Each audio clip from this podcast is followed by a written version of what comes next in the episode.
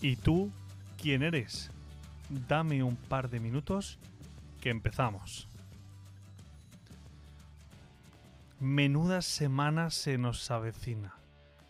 Y la pregunta es, ¿y tú quién eres? En todo esto que va a ocurrir, que ya está pasando, ¿y tú quién eres? ¿Dónde estás? ¿Dónde te sitúas? Durante estos días vamos a escuchar el relato de la pasión de Cristo. Y la pregunta que yo me hago y que os hago es, ¿y tú quién eres? ¿Dónde te sitúas? ¿Cuál de todos los personajes que van a tener protagonismo, unos más que otros, en estos días, cuál te, cuál te identificas? ¿Con cuál te identificas tú?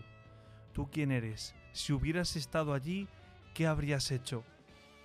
Un montón de enseñanzas que tiene Jesús para darnos en estos días.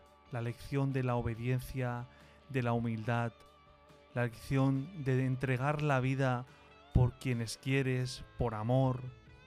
También hay otras actitudes de quien, sabiendo que están cometiendo una injusticia, se dejan llevar por el pensamiento único, el clamor popular, crucifícalo, crucifícalo, y al final se lavan las manos.